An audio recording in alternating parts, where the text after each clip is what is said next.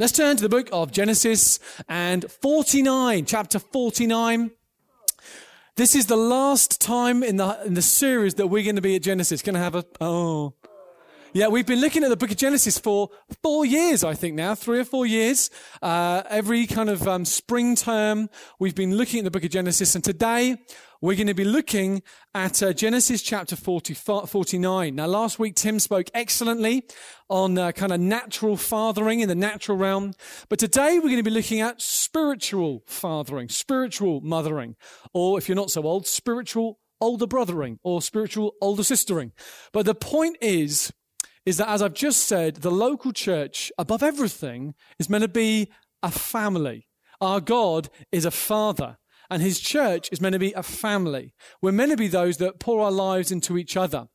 And so today, we're going to see a man called Jacob, and his life actually takes up almost half the book of Genesis is all about Jacob. And this guy, if you don't know about, much about Jacob, he has made lots of serious blunders in his life, which I find very encouraging because I kind of relate to him in that way. But today, bless him, aged 147 years old, on his deathbed, you can just picture the scene somewhere in the Middle East, the lights fading, and there's a 147 year old man. He pulled his sons together. You can imagine 12 sons round the bed, and he probably whispered the words that we are about to read because he was so frail. And so often in Jacob's life, he's got it wrong. He hasn't said what he should have said. But today, praise God, in the last few moments of his life, the words we're about to read are absolute gold dust. He probably whispers these words over his sons, who then become the 12 tribes of Israel. He's going to speak to them, and we have the privilege. It's like we're right there at the bedside. And what I want us to understand is this guy, he wasn't a great father in many ways, okay? Unfortunately, he was 147 before he, he got it right. and my heart is that for anyone here, anyone here ever discipled someone or mentored someone, hand in the air like you just don't care. Anyone here uh, wanting to do it in the future, to disciple someone, to mentor someone. Hopefully, every other hand is going up. Anyone here ever been mentored or discipled by someone? Yeah, this year our huge emphasis on widespread discipleship, that we would see every single human in this church either discipling, mentoring someone else, or receiving it, or in many parts, both. That's our passion. And what we're about to see today in these dying words of Jacob is his kind of crowning moment it's where the words that he ushered, uh, that he utters rather, give us like a toolkit. They give us an equipping as to how to be good spiritual fathers or spiritual mothers or good spiritual sisters or brothers. So I want us to read these precious words and to learn from them and notice they are words of praise and blame. They are words of encouragement, but they're words with an edge as well. Let's read from verse one. And then Jacob called his sons and said, Gather yourselves together that I may tell you what shall happen to you in days to come. Assemble and listen, O sons of Jacob. Listen to Israel your father. Reuben, you're my firstborn. Now, you know what it's like when you're, uh, you're having a conversation with someone? Even men have this, men who can't multitask. Is when someone says your name, what happens? You can be in the middle of a conversation, you hear it, right? Everyone's like that. And suddenly this precious moment, these are the final words he can be saying to his kids, to his sons. Reuben, you are my firstborn, my might and the first fruits of my strength, preeminent in dignity and preeminent in power, unstable as water. You shall not have preeminence. Because you went up to your father's bed, then you defiled it. He went up to my couch. Simeon and Levi are brothers. Weapons of violence are their swords. Let my soul not come into their counsel. O my glory, be not joined to their company. For in their anger they killed men, and in their wilfulness they hamstrung oxen. Cursed be their anger, for it is fierce, and their wrath, for it is cruel. I will divide them in Jacob and scatter them in Israel. Judah, your brothers shall praise you. Your hands shall be on the neck of your enemies. Your father's sons will bow down before you. But Judah is a lion cub. From, my from, from the prey, my son, you have gone up. He stooped down, he crouched as a lion, and as a lioness, who dares rouse him? The scepter shall not depart from Judah, nor the ruler's staff from between his feet, until tribute comes to him, and to him shall be the obedience of the peoples. But binding his foal to the, to the vine and his donkey's colt to the choice vine, he has washed his garments in wine and his vesture in the blood of grapes. His eyes are darker than wine and his teeth are whiter than milk. Zebulun shall dwell at the shore of the sea. He shall become a haven for ships and his border shall be at Sidon. Issachar is a strong donkey.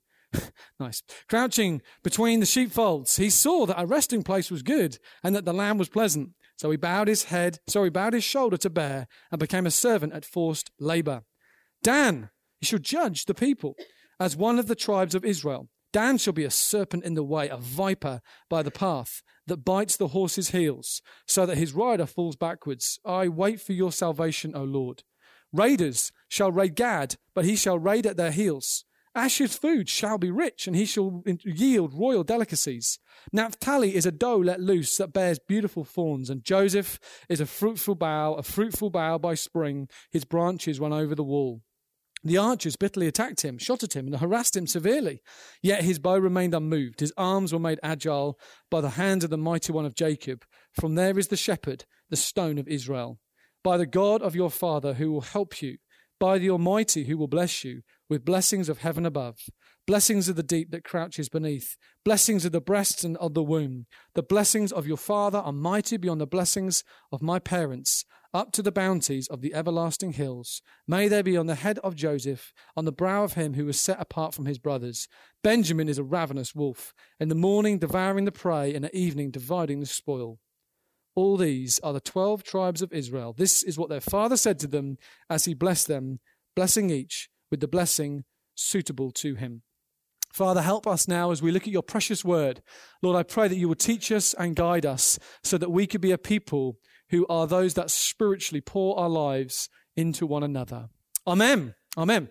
So today I want us to do two things. I want us to ask two questions. First of all, what did he say? Okay. What did he actually say? And then, secondly, after we spent a few minutes looking at what he said and feeling probably thoroughly challenged, that what he actually said was magnificent, stunning words of spiritual wisdom that makes us all feel a little bit inferior and think, how can we ever disciple or invest in someone again? We'll then come to our second question, which is, and how? How did he say these words? What were the words like? And then, how did he say them? First of all, then, what did he say? Why am I so excited here today? What, why am I excited about these words that he says? I should encourage you to go back over these words. We've only got a few minutes today and meditate on them because, in two ways, these words are stunning in their style and in their substance. These words are incredible in terms of helping us to be a people who disciple and mentor and spiritually father and mother well in their style, say style, style, and in their substance, say substance, substance. Okay, first of all, notice the style. The style of these words, don't miss anything. All of the Bible's perfect, all right? Every element of it. The style of these words is both prophetic and poetic. Thank you very much. Prophetic and poetic. It's prophetic, which means it's hugely accurate. It's like an arrow to these lads, okay? Bash, bash, bash, bash, bash. Pfft, like arrows, prophetic. But it's also poetic.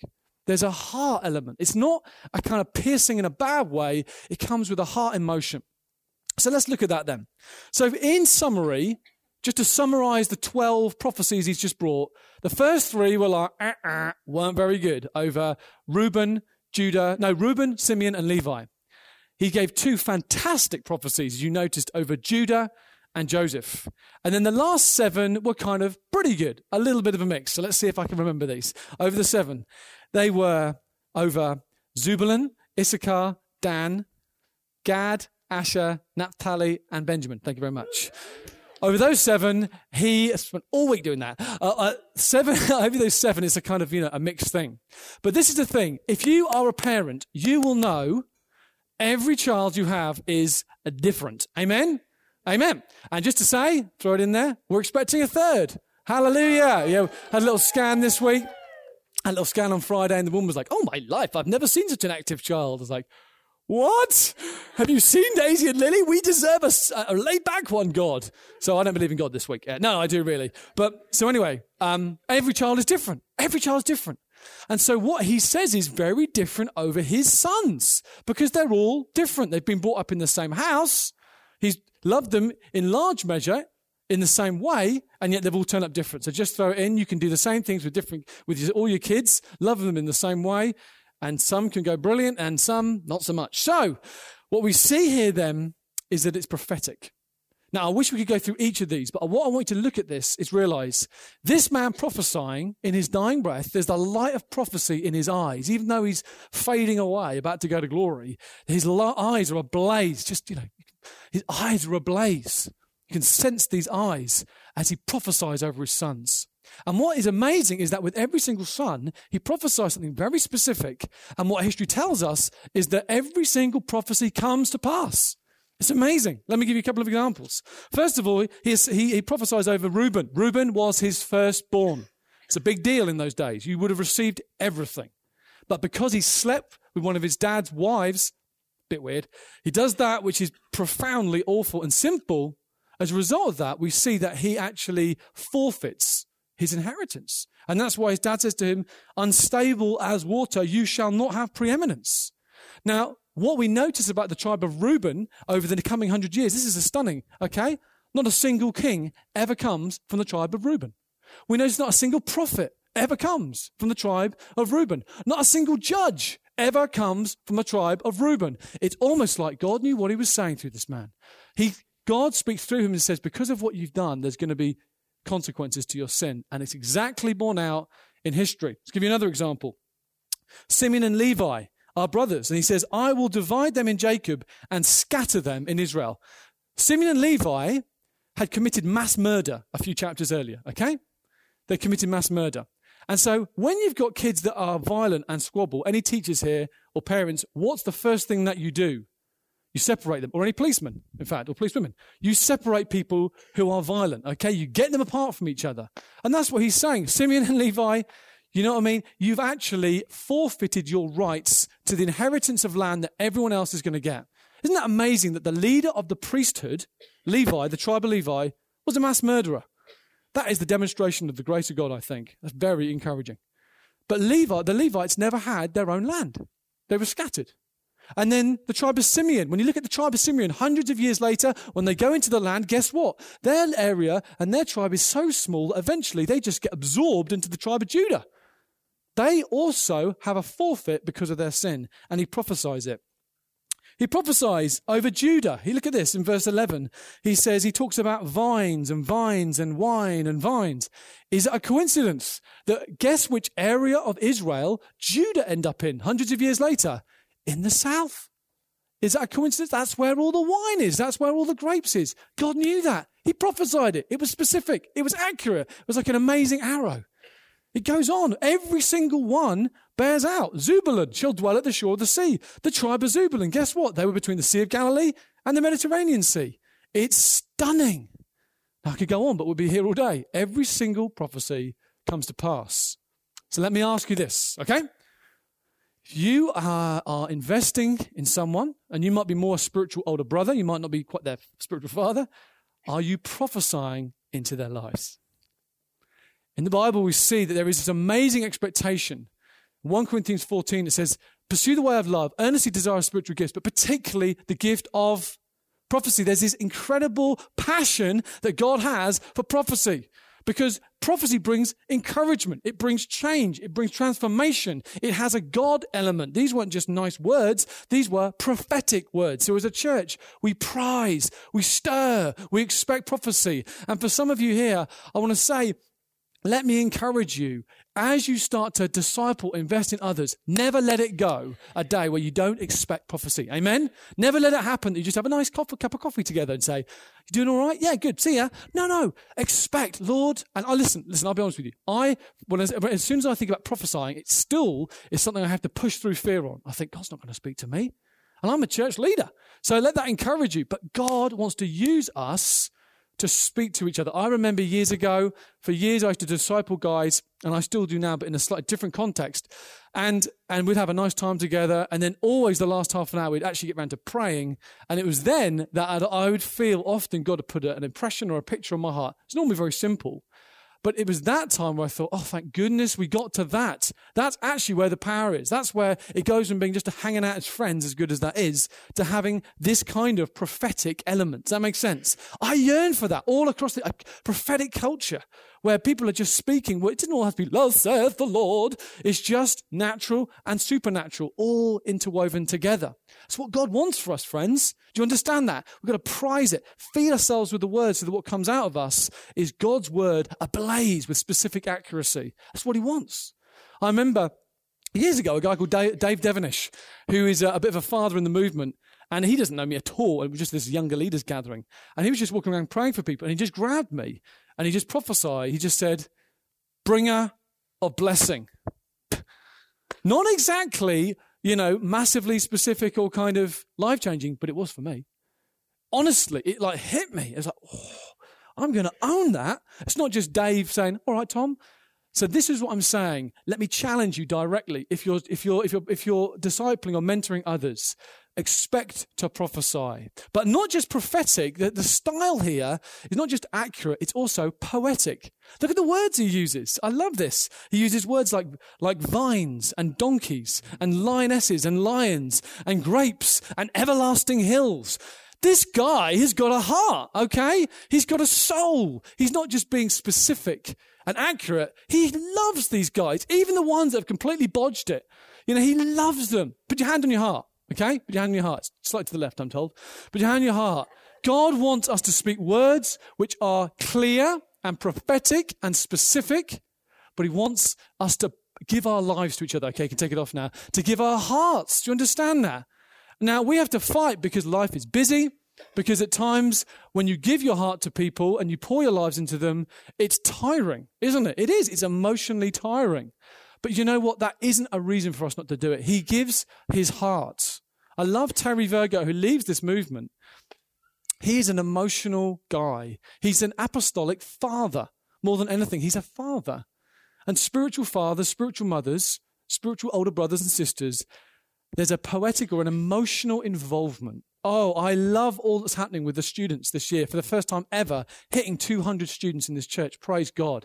I love that. But I also love the fact that when I talk to all the new Christian students and I'm saying, is there someone kind of, oh, you know, like someone a little bit further in the Lord who's wanting to draw alongside? Every time I've asked one, they've said, yeah, there's Jim or Fred or whatever or Belinda. You know, there's someone who's there who's actually drawing me in. Guys, this doesn't just happen in your small groups, outside of small groups, in the whole of our life, making it happen, having breakfast together in the evening, morning, noon, and night, pouring ourselves. It's a glorious thing. Do you know, friends, we live in a nation and in a city without many good fathers and family units fall apart. And if, and amidst that, we can be a blazing community of profound love, giving our time, that's the most precious commodity, into our lives, giving our hearts, expecting prophetic, man, that's amazing. Amen.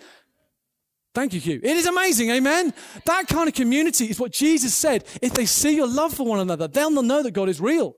He didn't say if you get sermons that are really accurate with lots of alliteration, then you'll convert a city. No, no. When I see your love, that's when people go, wow, wow. Ah, that's what I want to live and that's what I want to give my life for. But not just in style, prophetic and poetic, but also in substance. He was edgy and encouraging.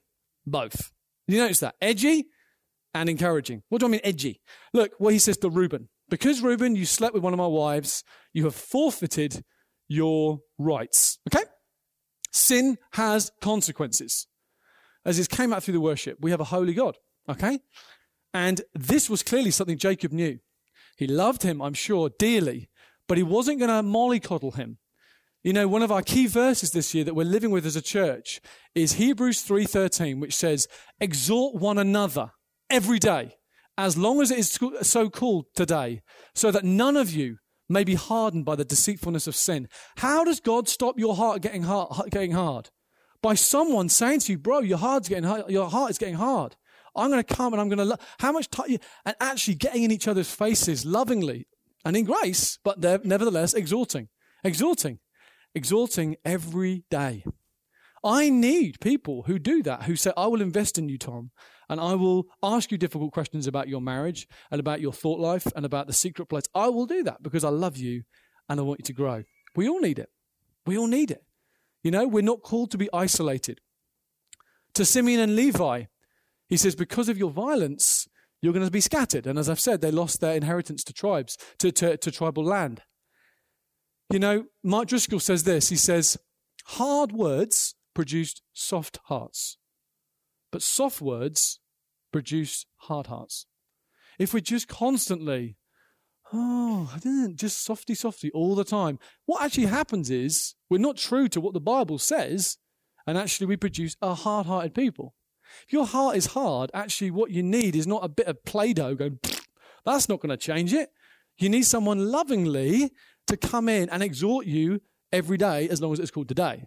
That's why the Bible says it. I know, I know that in my own life, when I get hard hearted, I need someone who's got the guts to actually, with an edgy love, say, I love you, but there's, a, there's something missing. There's something missing in you. I want to help you. I want to challenge you. I want to come in. I remember years ago hearing PJ Smyth, who's an amazing leader, and he himself said this. He said um, one of his great spiritual fathers was a guy called Simon Pettit, and he was always very encouraging. But one day he got a call from Simon, and Simon said to him, he said, um, PJ, I just need to ask you a question. Is it true that you spoke to this gentleman in this certain way? And PJ said, I, I kind of have to admit that that's true. And he says, and PJ then says, and then what happened next was absolutely terrifying. Simon didn't shout, he didn't scream, he didn't get aggressive, but with a fatherly firmness, he said to him, You must never do that again. You never rebuke an older man harshly.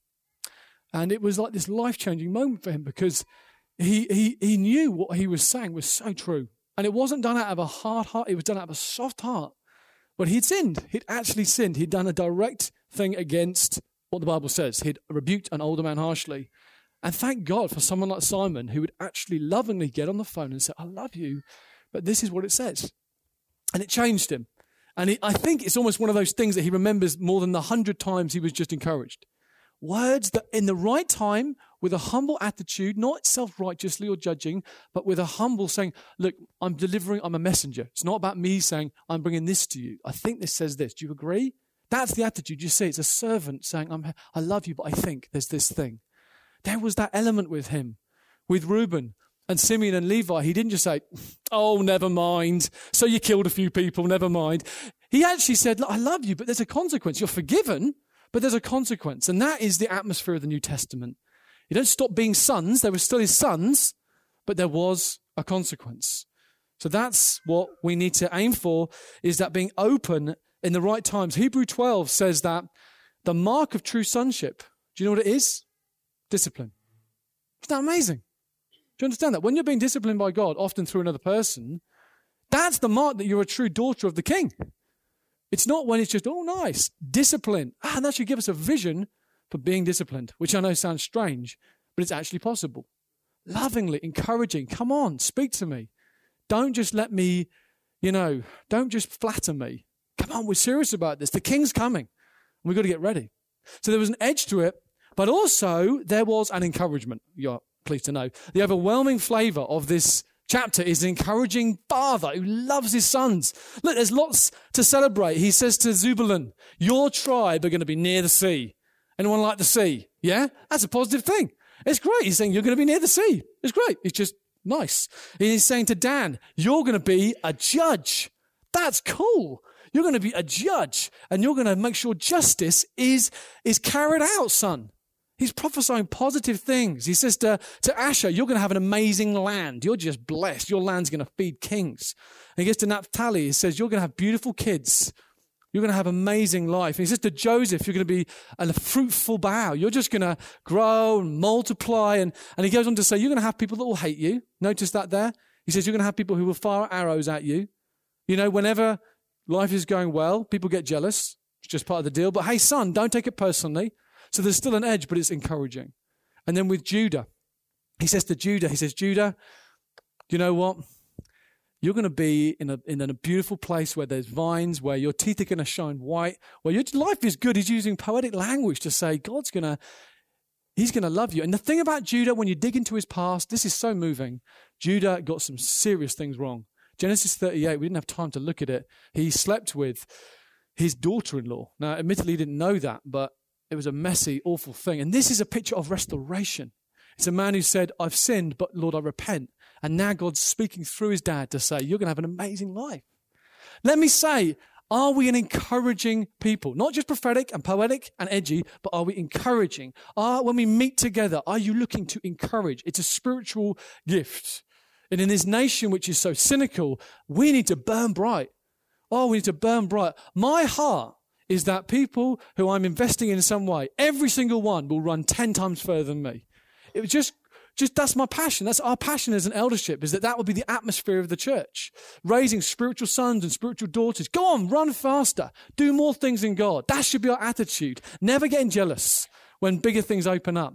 We as an eldership want to make want to make it so that the church can shape things. We just, me and Tim were meeting this week earlier on with two young, passionate evangelists, and we invited them in for uh, two hours over the last couple of weeks and said, What are we missing? you know, we're pastors, you're like evangelists, so we should work together, right? What are we missing? And I said to one of them, if you were leading this church, what would you do differently? And his little eyes were like, oh, can I really believe that? And I was like, of course you can.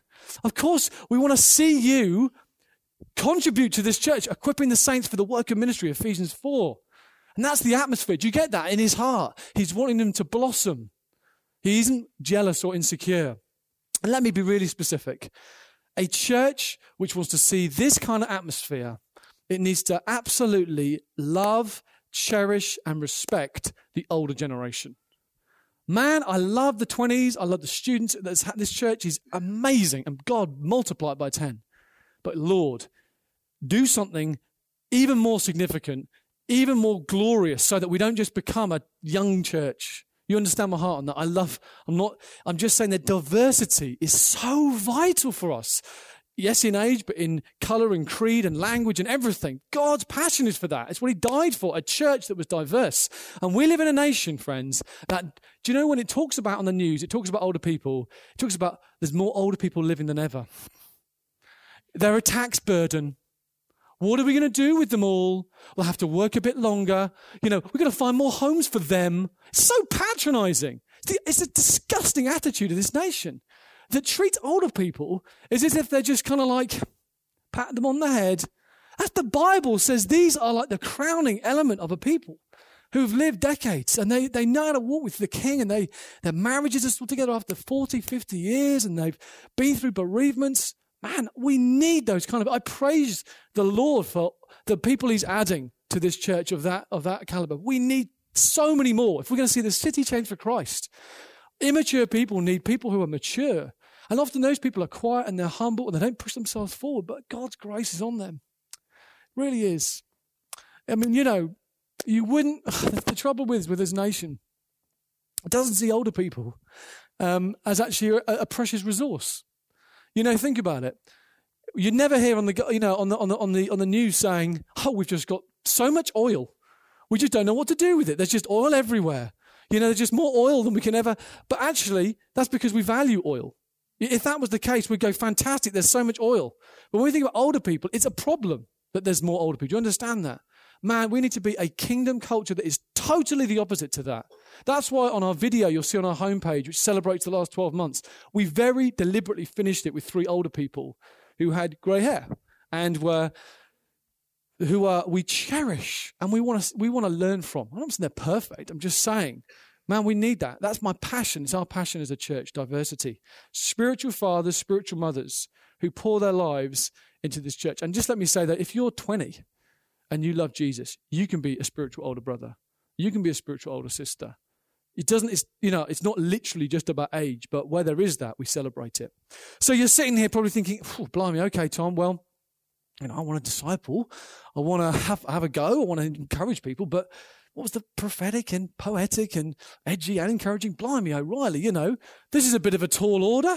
I feel almost a bit under pressure. I feel a little bit like a, how can I make this happen?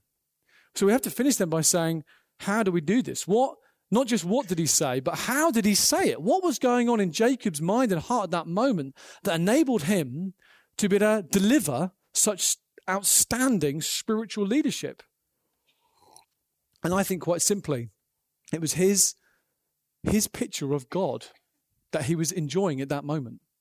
A.W. Tozer says, What a man or woman thinks about God is the most important thing about them. What your thoughts are, your theology, what your thoughts are on a daily basis about who God is, is the most important thing about you.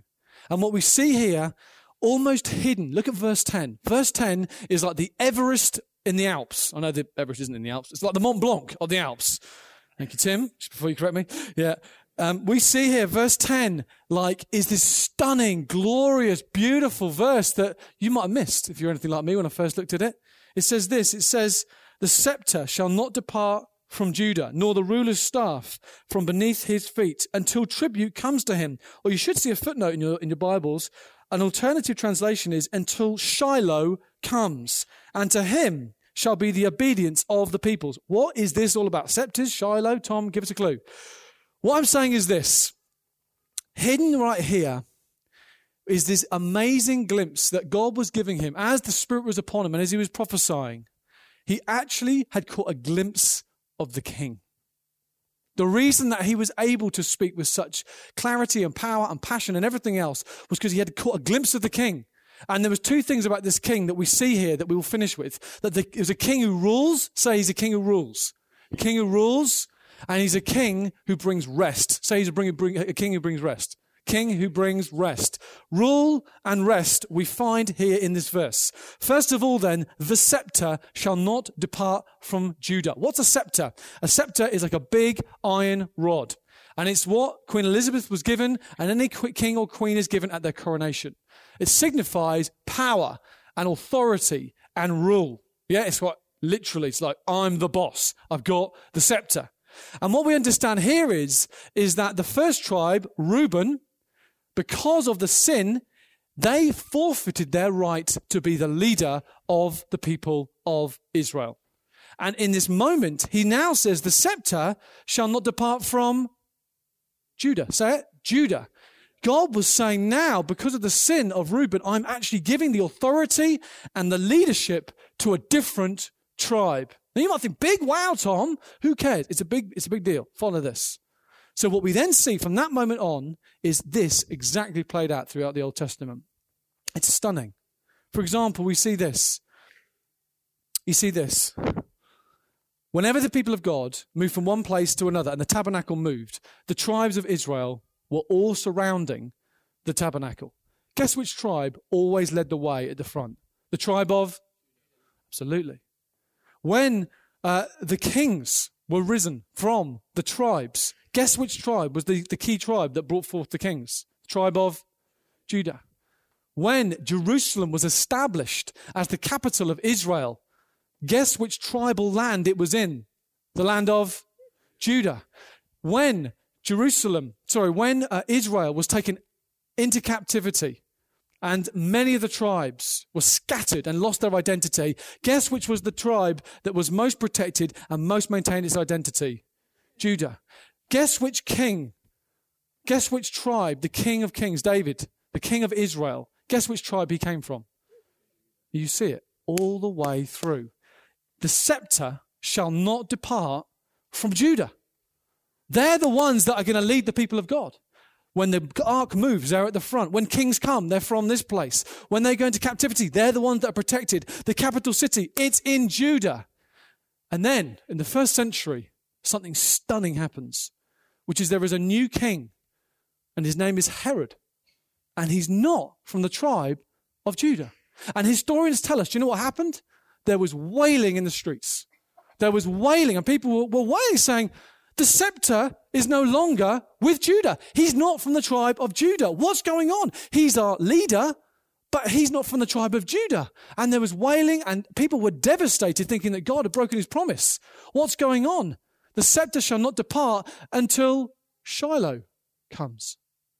And Shiloh is this amazing prefiguring word here, talking about one who brings peace and one who brings rest and wholeness. It's, where, it's a very related word to the word shalom.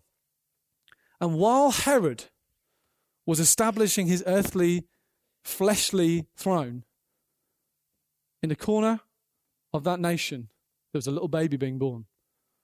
And his name was Jesus. And it says the Jews were expecting Jesus to come, sorry, that, that Shiloh would come through the front door. But actually, he came through the, the back door. born in a humble stable, born without fanfare, not what they were expecting. But he was the true king. Shiloh had come. Shiloh would actually come. And that's why when you open up Matthew chapter 1, there's a long list of names and you think, what's this all about? It's because it's showing historically, verifiably, that Jesus was of the line of Judah through David, right back, connected, fulfilling the prophecy that was here. And that now Jesus fully had the scepter. He was the one, the Shiloh coming. And now the scepter, the authority, which had been temporarily with the tribe of Judah, was now changing forever to a real king. Turn with me to Revelation 19. Revelation 19. Because what we have to understand is this is so often when we think of Jesus, we think of the humble carpenter in Galilee. And that's, of course, true. And for 33 years of his life, he was a humble man, the incarnation here on earth. But what the Bible tells us is that for all eternity past and all eternity future, that's not the correct image. That's not the totality of who Jesus is right now or was. And whenever throughout the Old Testament, prophets caught a glimpse into heaven, they didn't see a humble Galilean carpenter. They actually saw a king. They saw a king who was ruling. You see it in Isaiah 6 or in Job 12. You see it again in Ezekiel. And suddenly here we see now in Revelation 19 when John, in the Spirit, he catches a glimpse. And look what he sees. Then I saw heaven opened and behold a white horse. The one sitting on it is called faithful and true. Our God is a God who is absolutely loving and incredibly faithful, but he is true. He won't just cover up sin. He will speak words of great truth.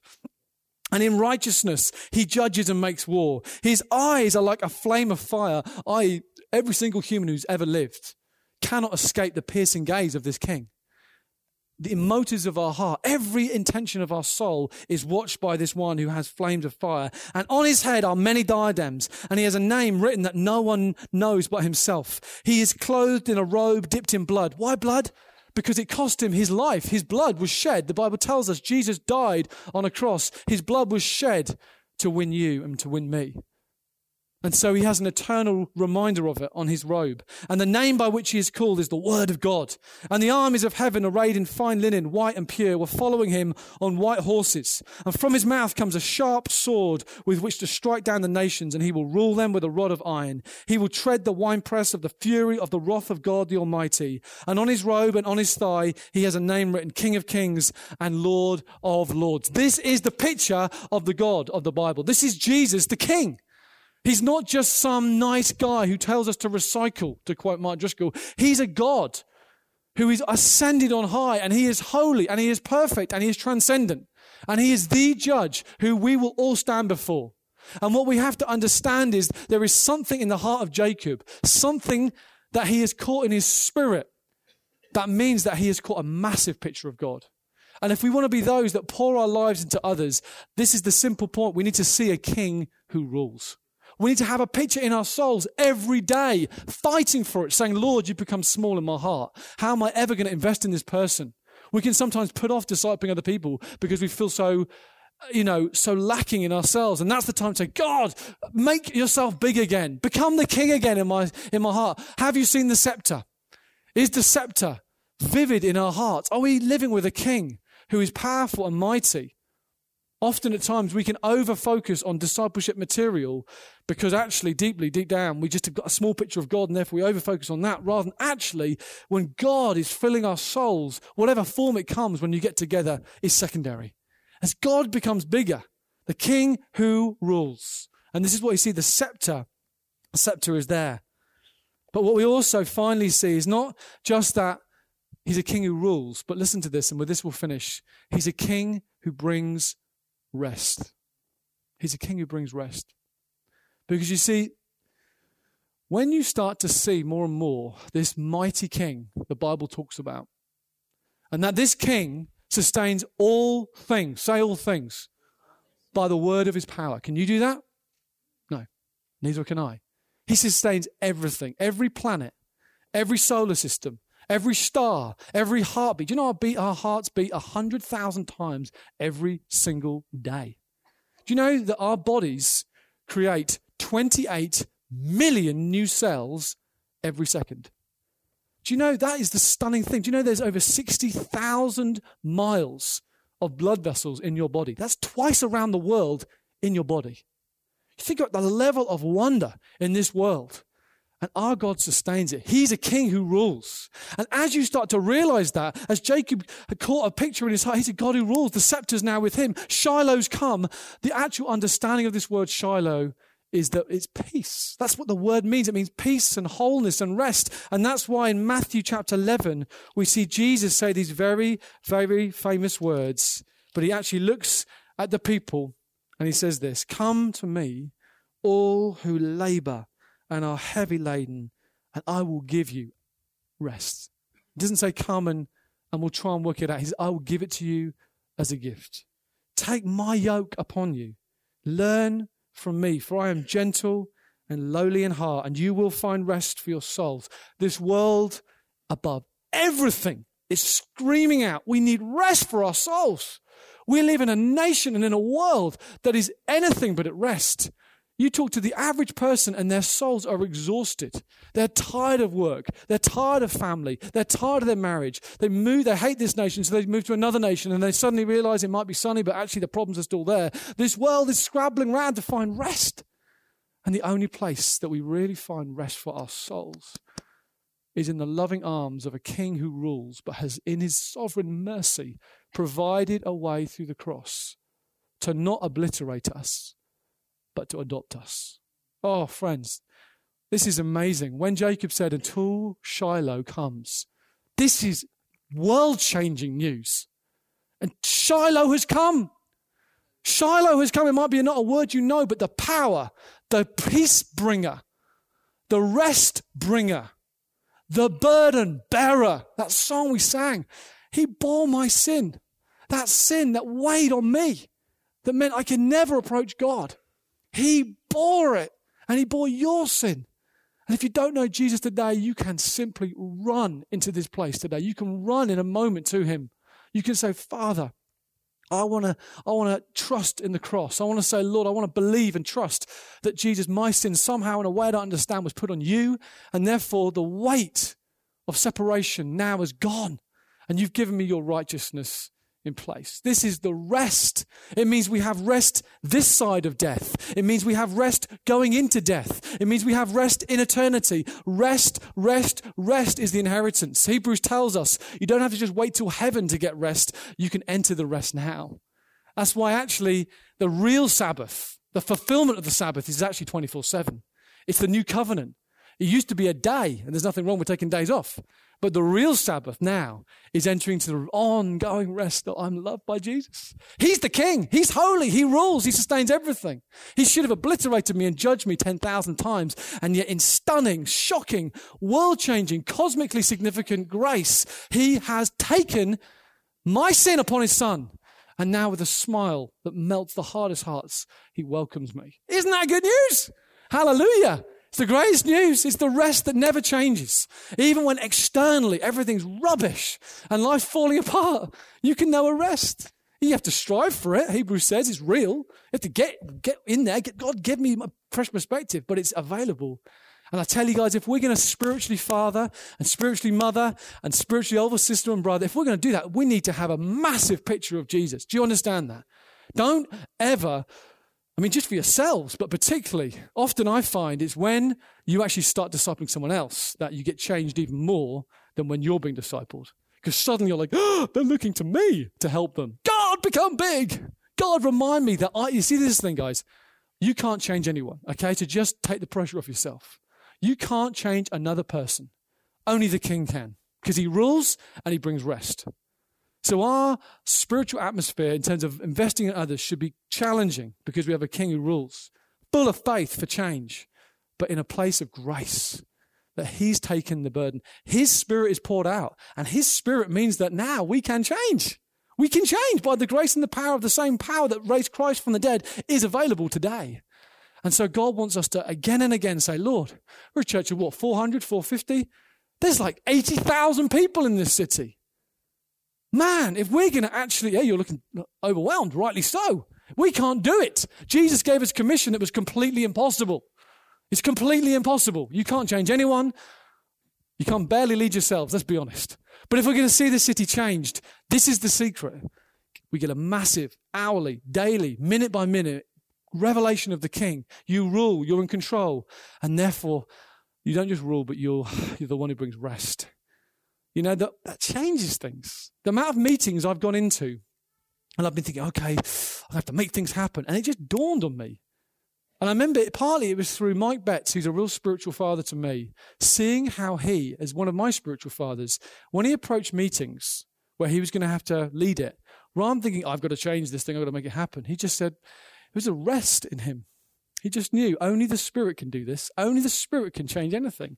I thought, yeah, learn from me, says Jesus. Learn from me. My yoke is easy. My burden is light. It's true. It's actually true. When you realize it's not about you doing it. And what that gives is an appetite to do more. When you catch that, when you get it in your soul that he's a king who rules and can change, but a king of rest also, it means you just want to get stuck in because you're going to see the Spirit of God through you changing someone. So let's stand to our feet. Let's welcome the band back. We're going to respond in a final song. We're going to break bread as a wonderful gift from God that reminds us of our Savior's body broken for us and his, his blood shed for us. This is, if you're a Christian here today, this is a wonderful re- reminder and a gift from God. Let's do this in an atmosphere of celebration and worship. We've got a, a, a uh, prayer team in red t-shirts who will be on my right, your left. And it may well be that you've just been challenged today or encouraged. Hey, listen, don't leave this place without getting prayer. We want a culture where every week dozens of people are being prayed for, not just at moments of crisis. You might say, Lord, I want to prophesy again in my, in my group, in my, in my, the guys I, I meet with. I want to be emotional. I want to actually love them, I want to care. If to, you know, Lord, pray for me. It might be that you think, Lord, I, I want to actually have the courage to challenge and be a bit edgy. Or it might be that I just I just don't ever encourage them really. I'm flat. All those things. Let's receive, come, break bread, let's drink some wine or juice, and then I just encourage many of you to receive fresh power from God so that we can be a church that spiritually mothers and spiritually fathers really well.